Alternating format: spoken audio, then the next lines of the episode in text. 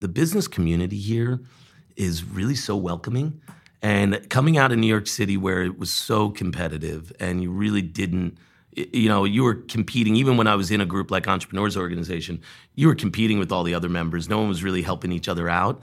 And the community's been great. It's it's probably the biggest surprise because I thought that was going to be coming out of New York. I thought that was going to be something that was a real challenge for me. Is that there wasn't going to be a business community and a network. And while there's not like an EO chapter here, you almost don't need it. From Vermont Center for Emerging Technologies, it's Start Here, a podcast sharing the stories of active, aspiring, and accidental entrepreneurs. Today is a special day. We get to put serial entrepreneur and fellow podcaster John Toda in the hot seat to talk e learning, SaaS, and so much more. Welcome. This is Sam Roach Gerber and Dave Bradbury, recording from the Consolidated Communications Technology Hub in downtown Burlington, Vermont. Hi, John. Hello, Sam. Hey, Dave. Hey, welcome, John. Good to have you here. Great to be here. I love the space. First time I got to see it, so this was a really good experience today. I know. I realized I had only seen you in 2D, so I'm really thrilled to uh, meet it's you in person. It's much more pleasant this way. I don't think we need the metaverse or whatever that thing is we're going to jump into. I, I know. I know. Let's, I'm sure let's we'll keep it analog. It. let's keep it analog. I love it. Um, all right, John. Let's. We got a lot to cover here. You got a lot going on, but uh, let's start with what is syntax in motion. Yes, so uh, essentially, Syntax in Motion is a synthetic media studio. So by that, we basically work with our clients to help make digital avatars of them of themselves to be used in video communications, online learning, or like you said, Dave, uh, the metaverse at some point. Um, and so that's that's really what we're focused on now. We do a lot of different things with virtual reality, augmented reality, but everything really in the the space of learning and development, corporate communications primarily. And so, did it start out that way, or did you sort of narrow down focus, or sort of did it get broader after you started? Yeah, so it's interesting because I, you know, I had really started focusing on this business um, just right around the start of the pandemic. Mm-hmm. Um, I'd started it about, uh, I guess it's around five years ago now, um, or a little over. But during the pandemic, um, we'd always really been traditional production. So we were bringing people into our studio here to shoot videos, create online learning, and things of that nature. Um, and then with the pandemic, we kind of realized that we couldn't get people to come here. And we started playing around with audio and different ways that we could um, create more content for people that was cost effective, but also all we needed was audio so they didn't have to come into a studio. And that kind of led us to synthetic media, which I think now is just essentially the highest level of that, where we can create a, essentially a video copy of someone so that they can type in scripts uh, like they're typing an email and create videos on the fly within within minutes. That's awesome. insane. So, who would be like a customer for that? Are these brands or is it the car dealer who doesn't want to do 40 different versions a month or yeah so it's interesting i think there are some players that are really looking at, at this more at the large corporate level, corporate L&D, because it's a very easy way to create multi-language versions of content. You can do you know as many languages as you want with an avatar.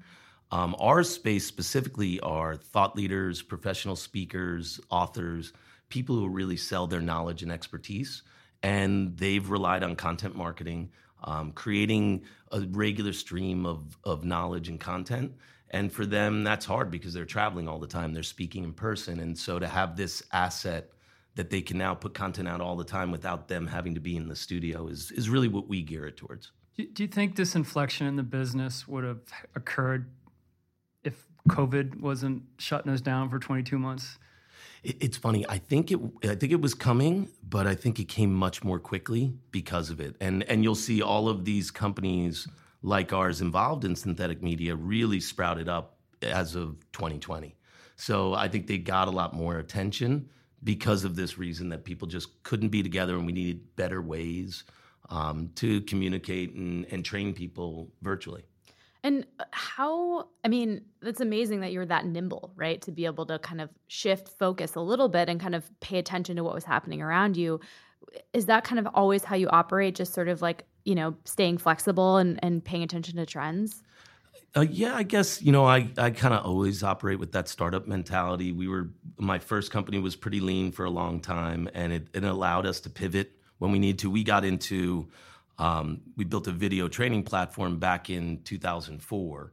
Wow. Um, so like back then, nobody really thought of doing online video for for anything, let alone corporate. They were still black and white, Yeah. right? Yeah. right. CD-ROM, yeah. CD-ROM training, you know. Yeah. And uh, so yeah, so I think I learned then that because we always were nimble and we were able to pivot easily, um, we were able to be at that kind of leading edge of streaming video at that time, and and we kind of followed that same that same corporate philosophy now, where I look at Syntax Emotion, at least in the early days, as an innovation lab. We were kind of playing around and trying to see what stuck and what could what would people actually pay for. Uh, and so yeah, this kind of just came to us, and I would say in the last six months, um, since we've been creating custom avatars for people, six to nine months, it's really blown up because now people can see. Before it was just stock avatars. So people would look at it and they go, oh, but I don't really want someone else delivering my words. But now that someone can come into a studio um, and in an hour or two have a digital avatar and never need to come back in, it just That's took pretty off from awesome. there. I mean, you headed toward like the deep fake video element. I mean, I, I know it gets kind of creepy when, you know, an avatar, you know it's an avatar versus this is your your digital twin, right? Yeah. That it may be difficult to tell. Yeah, hundred percent. Yeah, it is, um, uh, and I think people get it when they are delivered their own avatar because it it seems odd when you see someone else's, but when you see yourself and uh, and it's delivering words that you never said, and it looks almost exactly like you, a little less emotion than you would have in person. But yeah, it's creepy. It is deep fake. I mean, that's what everybody get, kind of the first thing they uh, associate it with. But the difference with that is that deep fakes, you never um, get the actual talent, the celebrity in the studio. So these are people creating their own. Um, but the first reaction is always, wow, it's kind of creepy seeing myself, but it's not actually me doing it. I would love it because I still see myself with you know brown hair and a red beard. it. Whatever. can do that. there you go. whatever, whatever it takes to get me out of bed in the morning. I know what I'm getting Dave for Christmas now. Club for men, right? Yeah. Um, so John, you your company's based in Burlington. You're here. You're a Vermonter. Tell us about your life before Vermont. Yeah, so I I moved here full time uh, with uh, with my family in 2016. Um, so just just over five years now. Uh, but I'm originally from New York. I grew up on Long Island. My wife is from North Dakota, and we lived in New York City for just over 20 years. But for um, 10 of those years, the last 10, we had a place in southern Vermont in Wilmington. And you know, like a lot of New Yorkers and and you know, folks in Boston, you try to get out of the city as quickly as you can, as soon as the weekends. And it was great. We spent more time in Vermont um, a lot of weeks than we did in the city before the kids got a little bit older. Then you then you realize, oh wait, this model doesn't work because we have a school schedule Yeah, competing for sport time and yeah. sports, right? And so then the uh, the novelty of going driving four hours up to Vermont on the weekends um, weared weared out a little bit, and we had that bit of that life change in 2016 where you know I was running a software company in the city, and you know you could do that remotely now, and so we moved up here full time. And in the beginning, I was going back and forth. I would do a week here in in Burlington. We had a, a small office over at Karma. Um, and then I would fly back and forth. And one of the reasons Burlington was ideal for us was because of the airport, and I could get back to, you know, JFK in 45 minutes. And and and in the beginning, um, I was doing it every other week, going back and forth, which is just Wow. 10:40 p.m. JetBlue on Friday, Thursday nights or whatever it was. yeah, right? That that's was- it. that And five thirty on Tuesday mornings, right? And and so I I liked it. Um, it worked at the time, and then um, right around the the uh, pandemic, uh, right as it started, I I sold the software company in the city. It was acquired um, in April of 2020. So really, kind of ended my my time in New York almost overnight Wow. um, which was good timing with the pandemic and everything as well. But now I've been totally here all the time, and it's been great because as soon as I sold the software company, and anybody who runs two businesses at once realizes you you, you kind of have to love one or the other a little bit more. Totally. So yeah, so that's uh, yeah, and so that's why we're here. We sold the place down in southern Vermont and um, bought a place up here in Shelburne, and we've been here ever since now. Awesome. That's awesome. You look pretty happy. Yeah, I mean, He's only got one business now. That's why. No, it's a nice life change. Coming, it's a grind in New York City and and in any major city, right? It's like you're there for the commute, and you get here and you go. I've never seen so many people riding bikes in the middle of the day. I'm Yeah. like, this is great. Yeah, it's nice. So was that Knowledge Link the company? That Yeah, that so- I know it shifted a couple. Yeah, so ownership the company was Edulence. Edulence. And uh, we were joking about this earlier. Excellence through education. That's where the name came from. And I said I've been fired from all naming naming of products and companies. Um, but Edulence, and then the product was Knowledge Link, and um, and what we sold uh, to a larger e-learning company was the Knowledge Link product. That's what they wanted as kind of like the platform for their business. And tell us about Knowledge Link. Yeah, so Knowledge Link, that was the product we built, the very first version back in 2004. Um, our niche was always video. I started as a screenwriter, so I think I was a frustrated uh, writer who wanted to see my stuff in film, and online video is kind of like the uh, the hack version of that. So um, we started originally just producing our own content. We were training consultants, so we started producing our own content to go on CD-ROMs or DVDs at the time and um, and then kind of stumbled into online video because it was just a cheaper way to do it. Wow. And um, yeah, we couldn't afford to print up CD-ROMs and ship them to. We got one national contract and we couldn't afford to do it. That's So so s- crazy. I know, and so I said, "Well, hey, I found this way that we could put these videos online." Um, but I mean, if you ever tried to do it back then and tried to demo that at a large company, the buffering and rebuffering, and you're you're just sweating through that presentation. Oh my god. And so Oh. yeah, so that was the early version of Knowledge Link, but we rebuilt it um, over the years. I ran, um, and and then we rebranded as Knowledge Link. So I ran that. Um, it was about 17 years before before we were acquired, and we pivoted and evolved the platform, you know, a few times during that. Um, but yeah, it was great. Really, our market was financial services. So we ran large online universities for insurance companies, banks, investment firms, and then in that work, uh, you know, we slowly really became a, a subscription model, and you just had a lot of monthly subscribers paying, you know, through their companies paying monthly fees for the platform, and then as a side business or just under the same umbrella, uh, and as a necessary evil, we always started producing the content for our clients because they have a platform, they've got 10,000 employees to train, but they don't have any content. And so that kind of became Syntax and Motion inside of Edulence. And then I, I spun that off, that business off five years ago. Just you just framed the Netflix story. yeah, right. Exactly, right. Yeah. That would have been a name to come up with. Netflix. Yeah, that that would have really worked.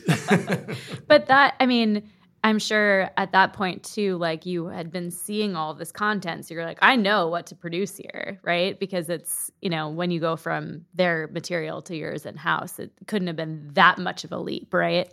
Yeah, and I think what we saw too is that the authoring of content. And now, when I got into this, um, it, everything was built custom. Like when they built um, slideshow training, interactive training, it was done by a, an interactive developer.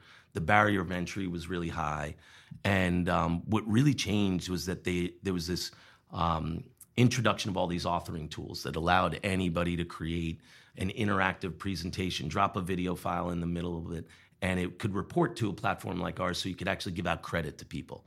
Because those early days, and KnowledgeLink was officially a, a learning management system.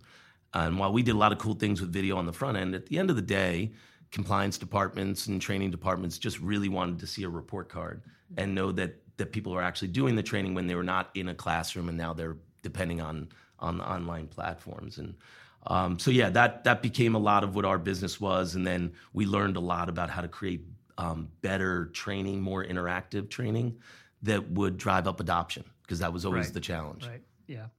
Um, yeah. LMS uh, companies have been just fascinating through the years. We've had a number of them in our portfolio. We've obviously uh, work with a couple hundred folks a year that some of them turn out to always be in education or online learning, online videos. And, and content was always so expensive to produce, keep it fresh, current, replicate. So those authoring tools, like you mentioned, really changed the game. And then now I see where the synthetic element, the avatars come in, right, to very quickly freshen, update, bring in maybe new compliance, you know, regs or whatever it might be for the sector. So um, that's really, really nifty. yeah Um, the the term synthetic, it's in synthetic bio, right? We've got synthetic um, in this context too, synthetic foods. Like, what's wrong with the real world? Like, Yeah. like, like, it's. It, am I missing something here? Like, help explain it. Yeah, yeah, and I think um, the word synthetic kind of has a negative connotation, right? Like people think about it and, and they say, um, you know, immediately you think of it being not real or less personalized because it's synthetic. And one of the things, and, and for us, we feel like we're we're kind of thought leaders in this space now, and so you're trying to educate people on the right way to use it. Mm. Um, and I do say that this is a way for you to actually be more personalized in your communications because you can have a video message that's personalized for hundreds or thousands of people or groups of people in your organization in a way that would have never been cost effective to do before if you had to record multiple different versions. And like you said, for compliance, you can update a video easily by just changing the script and then republishing it. So I do think that there's a, a, a negative expectation around synthetic, but in the proper use case, it does allow you to be more personalized, more unique for um, the learners. But you know, it's really just a term that people are using now so that you don't relate it to deep fakes. Yeah, right. right? I mean, That's, sort of the other example I have is sort of uh, crypto and coins. It's really synthetic finance, right? Yeah, exactly. And now they're calling it Web three.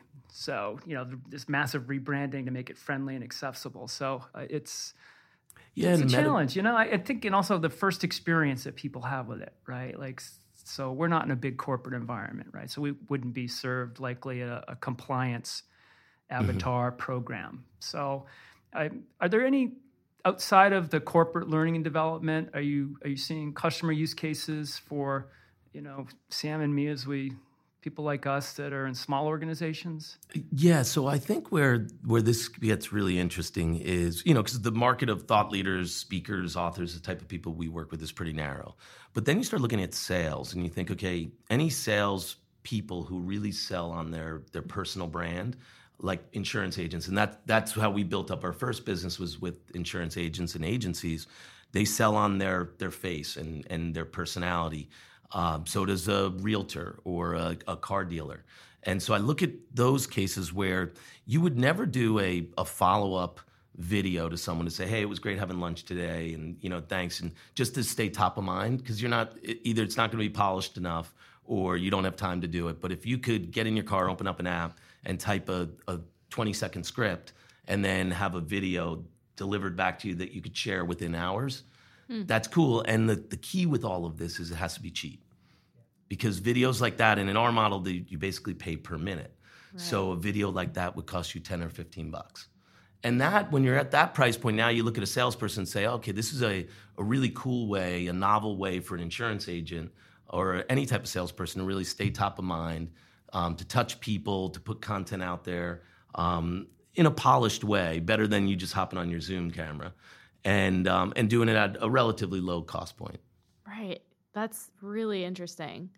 What a, I mean, I, you're exactly right because I would have immediately thought, from business model wise, you know, you got to charge a lot here, right? Like this is this is something that's so new, and um, you're the first, you know, some of the first ones doing it. But you're right. If you want people to really adapt it, like it has to be affordable. Yeah, it's it's one of the challenges with with this form of media because the what you're competing against is not really other people who offer this service because there's not very many who do. I'm competing with someone who says, "Well, I could just jump in front of my Zoom camera and do that video for free." And so it's a, a lot of the use cases. Well, it's really nice not to have to get on camera to just type something and send it. Totally. I mean, because again, a, a, crappy video is probably not worth sending. we yeah. do that all the time. Um, I mean, Dave and I do hair and makeup for our audio podcast. There, there's a know? reason we've only done one video cast. Yeah, it just wasn't working for us. I know, and it's funny because the first um, we opened our studio here on Pine Street in um, the end of September. And so we just get, kind of had our first round of people, and we outfitted the studio with, you know, you need really high resolution cameras to produce this this kind of content. So we needed, you know, special equipment in there. Got it all set up. Took our, you know, started shooting our first um, custom avatars in there um, late September into Oct- October. And every one of the first um, people we shot were women, professional speakers. And uh, we interviewed them afterwards to see why they wanted to do it so badly. And they said, because this is a real pain. Like, we had hair and makeup there. Mm. We made the, you know, got everything perfect. They looked great. They had the right outfits and everything. And they said, we're fine doing this right now, but I don't want to have to do this every time I want to do a video and put it out on social media or for content marketing. So really, that, that opportunity to say um, for a man or a woman, but anybody who cares about how they look on Yeah. camera, that you only have to do it once, and then your avatar is always going to look perfect. So now I have to know how. So one hour. How does this hour spent? Yeah. Um, and without giving away any secret sauce, of course. Yeah, so I, it's it's kind of fascinating how it works. There is a we use one software product that does the face recognition. It basically runs AI algorithms to train the the avatar to look and and do your facial expressions.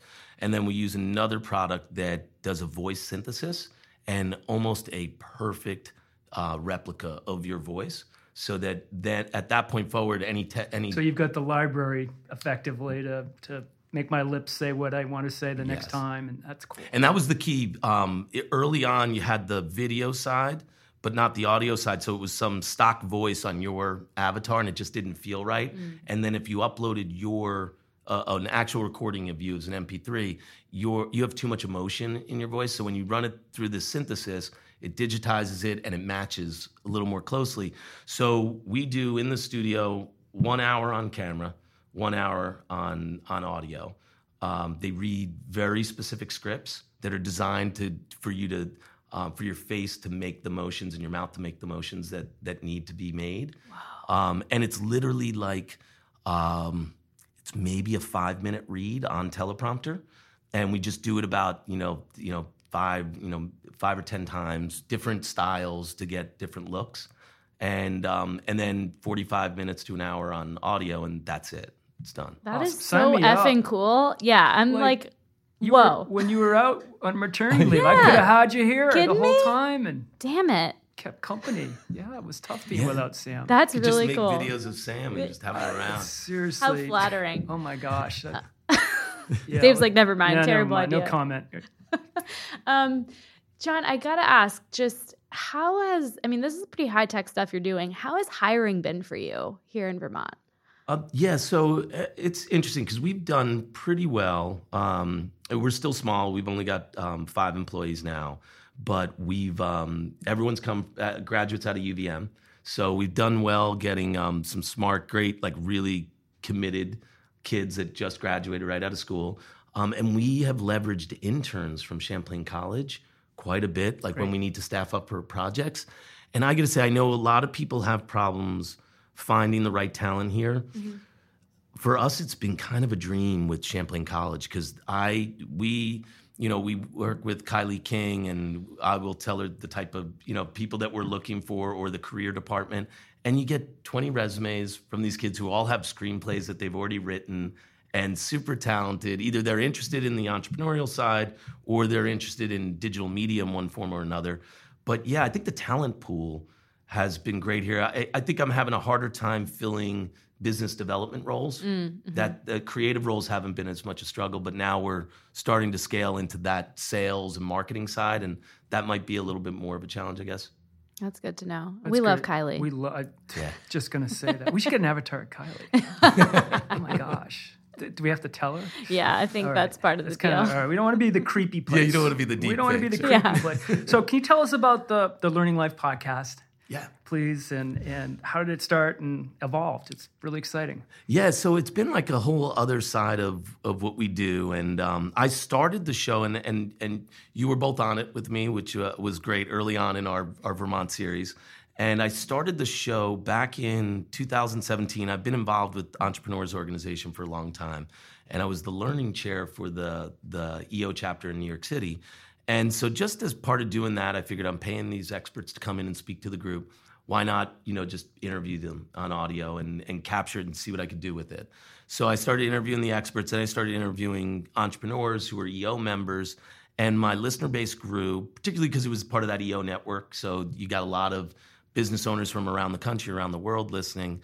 Um, and it started just going from there. And, and in 2018, I think it was, um, my I hired one of our first employees of UVM. She became the producer of that show, and really had the idea of like, why don't we make it a weekly show? Really do it consistently, and um, and we just kept interviewing um, or I, I hosted. So I've been interviewing experts and thought leaders, entrepreneurs, interesting people from anywhere.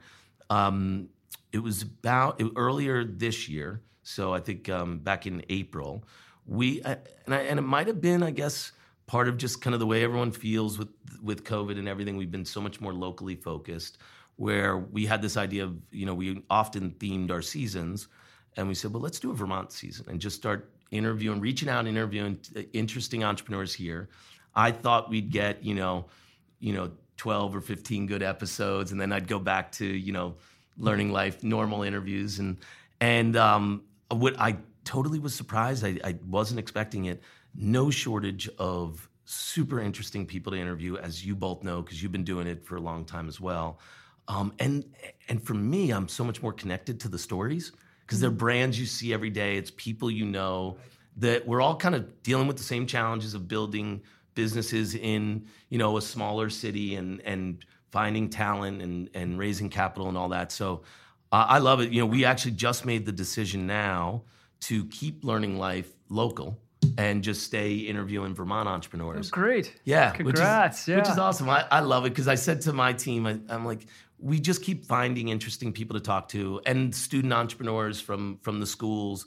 And it's so much more gratifying than anything we've done. So um, yeah, and the audience has really grown. It's it's doubled in size and all the growth has come in Vermont. That's what I was going to ask. Like, are are your sort of listeners from before your Vermont season still listening? Yeah, so it's funny. It's uh, it's a controversial topic in the the learning life world. Yeah. So uh, we lost some of our listeners because they realized we weren't seemingly ever coming back from Vermont. Um, and half the country doesn't necessarily like and, they're, and they're like, oh, so we're never coming out of Vermont, and and so I think we've seen some of that um, some of our listeners, you, you know, our numbers have grown overall, but you see it when you look at your your map, mm. and you're losing the international listening. We're losing listening from around the country, but it's growing so much faster here in Vermont um, that it's replaced it. And I don't know. I I often feel that the right fit for a podcast show, uh, this media type, is local. Mm. It, it feels more local. You feel more connected to your listener base than you do on YouTube or TikTok or Instagram. And so I love it as a local medium. And yeah, so we might have lost someone, but I, the funny thing is, I get um, texts and emails from listeners um, and friends from around the country, and they go, Man, I'm still listening because Vermont entrepreneurs are really interesting. I just never thought there were those kind of businesses there, and that's the who best thing. Oh no, It's so cool. You're absolutely right about that. It's it's it's really been unbelievable um, to have a student that maybe goes to Australia for the first couple of years of her career, but wants to know what's going on in Vermont for when they come back.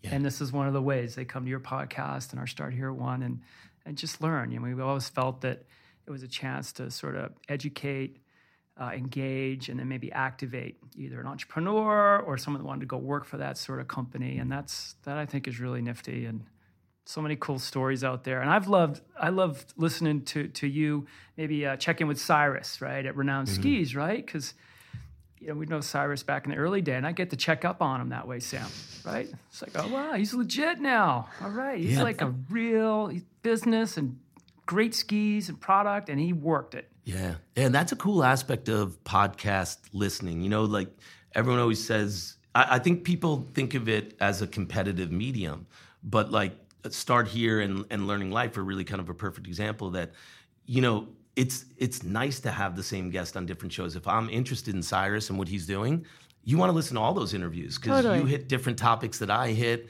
And if i'm interested if i'm a podcast listener who likes entrepreneur interviews i want to like consume as many of those as i can. So there's well let's be honest sam he's better at it than we are so like it's fine. Well, we're we're happy to be uh, fast followers here. If uh, you know folks that uh, enjoy your podcast, they search the name of your guest and then they find ours. Then hell yeah, right? Yeah, and like and likewise, I think you know if you're into this style of show, totally. And and honestly, it's it's great because you've i think the best thing to find off of a podcast show is another podcast show. Totally. You know, like that's that's well i remember when dave and i started this in 2016 we were like there how are there not like there's not that many podcasts in Vermont. And now it's like growing exponentially. Like there's so many more. But it is I mean, I know it's one of my favorite ways to digest content, especially because I have a commute, right? Like I I can't even imagine not listening to a podcast every day now.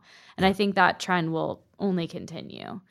Yeah, and I and I love the medium. I think um, you know, for me, from the beginning, I did online interviews uh, because I was interviewing people from all over, and I wasn't going to ask them to come here.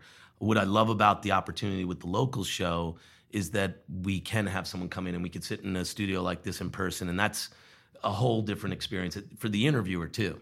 Oh yeah. Yeah, I mean, some folks, um, you know, they'd be very hesitant. They wouldn't come in if we were on video, for example, right? Mm-hmm. We've had that said, and and for others, it just takes a bit to warm up, and it's a little bit tough to warm up and maybe earn some trust early on with with uh, a new guest or someone you haven't met to share their story because they are personal, right? Yeah. You hear all these origin stories that, oh, I got divorced or I got the debt or I was crying on the sidewalk, like, but I pulled myself up and we went forward and that's pretty inspiring yeah. yeah. fun fun tales to tell and i often joke with folks i mean vermont's still two-thirds dirt roads yeah, right? right and there's one of three things up a dirt road big mean dog dead end stone wall or an entrepreneur and you got to find out what she's doing she might be a farmer a biologist or a software hacker and i think that's what's kind of fun with what our job here as a VCET is to be curious and to just go discover or have our networks um, bubble these up because we can get them into the support systems or or some of the advising uh,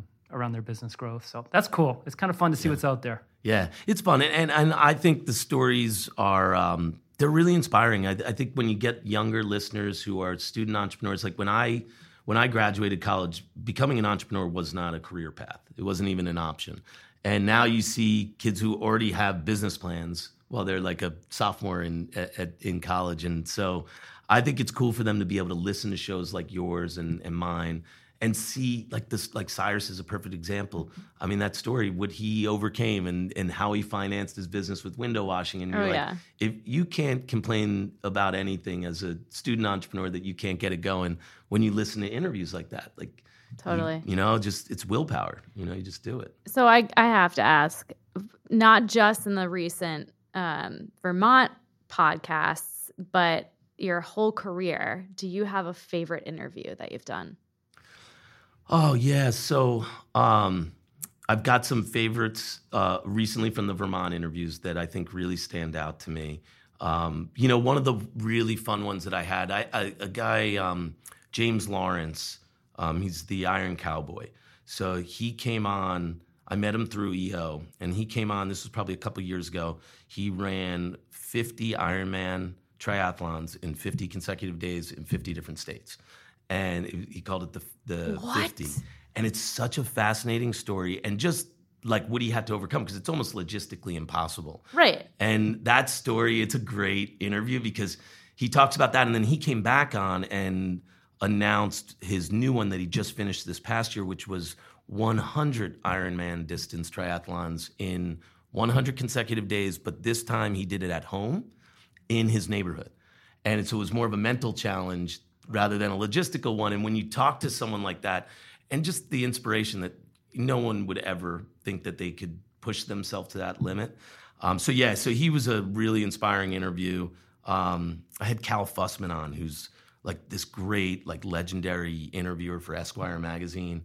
Um, and so just the stories he tells, so good. But I, I, and I think you guys probably know this too the biggest name guests you get don't tend to be your best interviews because you're a little starstruck sometimes with those ones, and you're like, oh, you're striving so hard to get. So, the... so true. Yeah, and so, um, yeah, and just recently, uh, you know, like we just released um, uh, Jay Levinthal's episode about J skis and line skis, and he's so good. I mean, it's just such a good storyteller. He's a awesome. yeah, yeah, but yeah. So I, I, and I learned something from all of these uh, interviews. And I, I think the Vermont ones are not that different than any of the others. You know, it's funny yeah. when you start doing it and you're like, okay, they're they're not dealing with different challenges than the rest of the country. We're we're all we all have the same challenges with scaling a business and finding talent. And um, so yeah, I think they're they're all they're all fun though.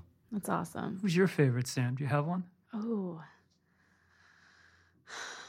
I don't know if I have a favorite. I'm trying to I mean, I have I have my sort of like bias uh, answers of of you know friends that we've interviewed, of course, because I you know the It's more tough you to choose, right? right and and it's tough because sometimes like the more you know about them you know the easier the interview is but like some of the ones that i just don't know anything about their business end up being just amazing like paul ralston like i didn't know paul at all and then um you know dave's like he's awesome we have to interview him and it was i i think i had like the like oh my god look on my face the entire time because everything he was saying was just so funny and interesting and different and uh, he blew my mind so he might be my Yeah, most that was a recent favorite one. Well, he was my favorite entrepreneur for selling organic kindling in a box outside of Whole Foods. Yeah.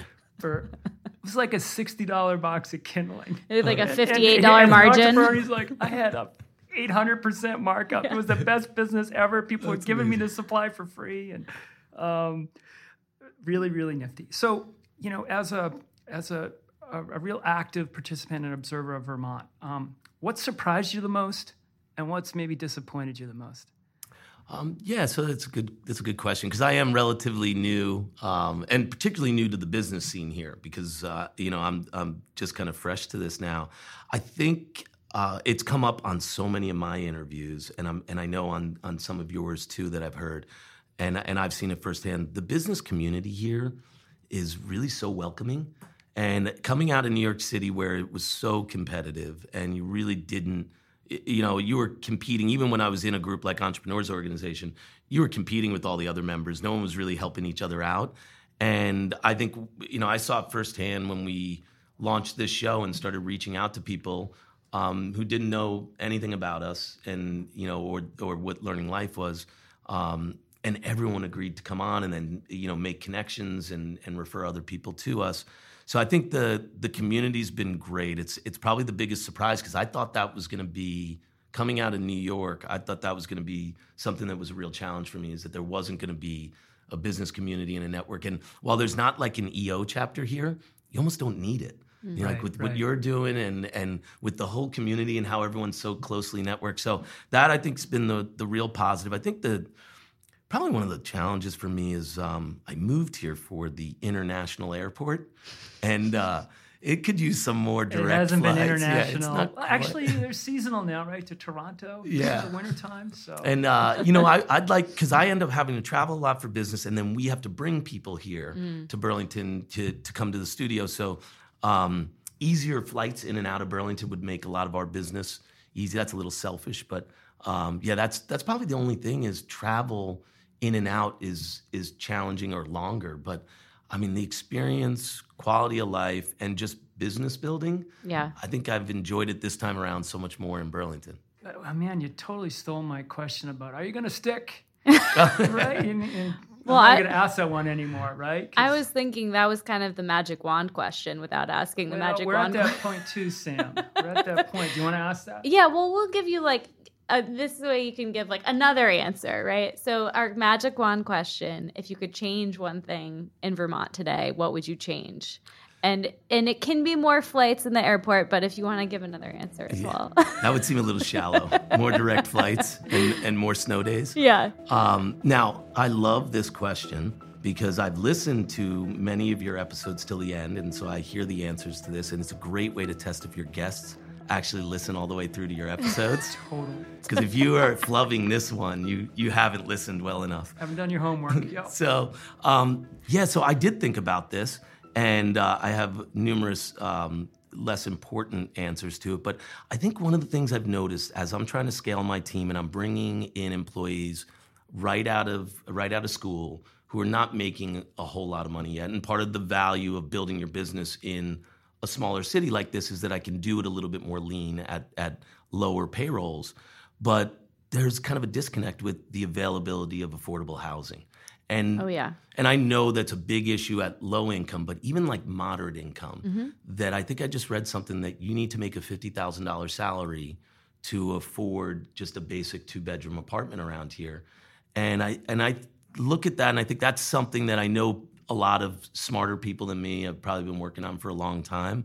But uh, it's something I can kind of sense directly through my employees that they just can't find a good lifestyle. They, they know the quality of life is here, but they can't necessarily afford or even find an available place. And it, there might be other folks working on it, but I think as a business owner, like you voicing that is super important because we need to hear it from everyone, right? We need to sort of be all hands on deck to solve that problem because it's true. I talk about it all the time. Like when I was in my like mid to late 20s, all of my friends moved away because they couldn't afford housing and they, you know, they were making a sort of like decent salary you would think, but they're still living with four other people and they're almost 30. And they're like, I don't want to do this. Yeah. This is not worth it to me.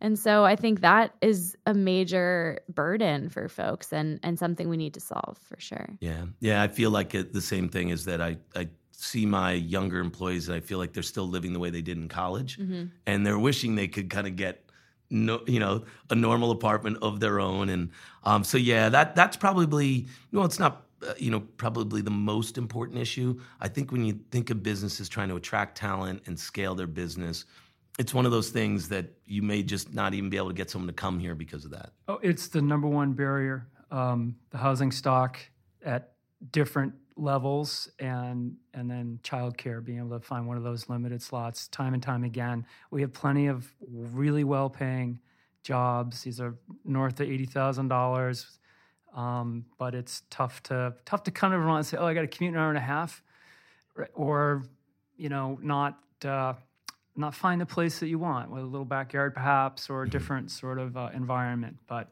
um, our biggest challenge is population, and we need a few more people here every year. And with that comes, you know, road, housing, schools, supports, childcare. So um, I'm glad I'm not in charge of figuring it out. we'll do our part agitating and maybe bubbling it up in our conversations. So, yeah. John, thank you. This is uh, time to wrap it up. But thank you so much for for spending time with us and showing us what a real interviewer is like. Yeah, for real. yeah, no, I'm, just, I'm taking notes over here. God, I, why did we do this at the beginning of this season? I like, I'm going to be like just imposter syndrome here the rest of the you guys season. Are, you guys are making it hard for me to go back to my next interview. Good. Well, we'll keep doing this. We'll check in in a few more years, right? Yeah. See what uh, you've learned. This has been Start Here, a podcast sharing the stories of active, aspiring, and accidental entrepreneurs. The series is supported by the Vermont Technology Council and Consolidated Communications. Let's get back to our learning life in Vermont. Thank you again. Thank you. It's great to be here.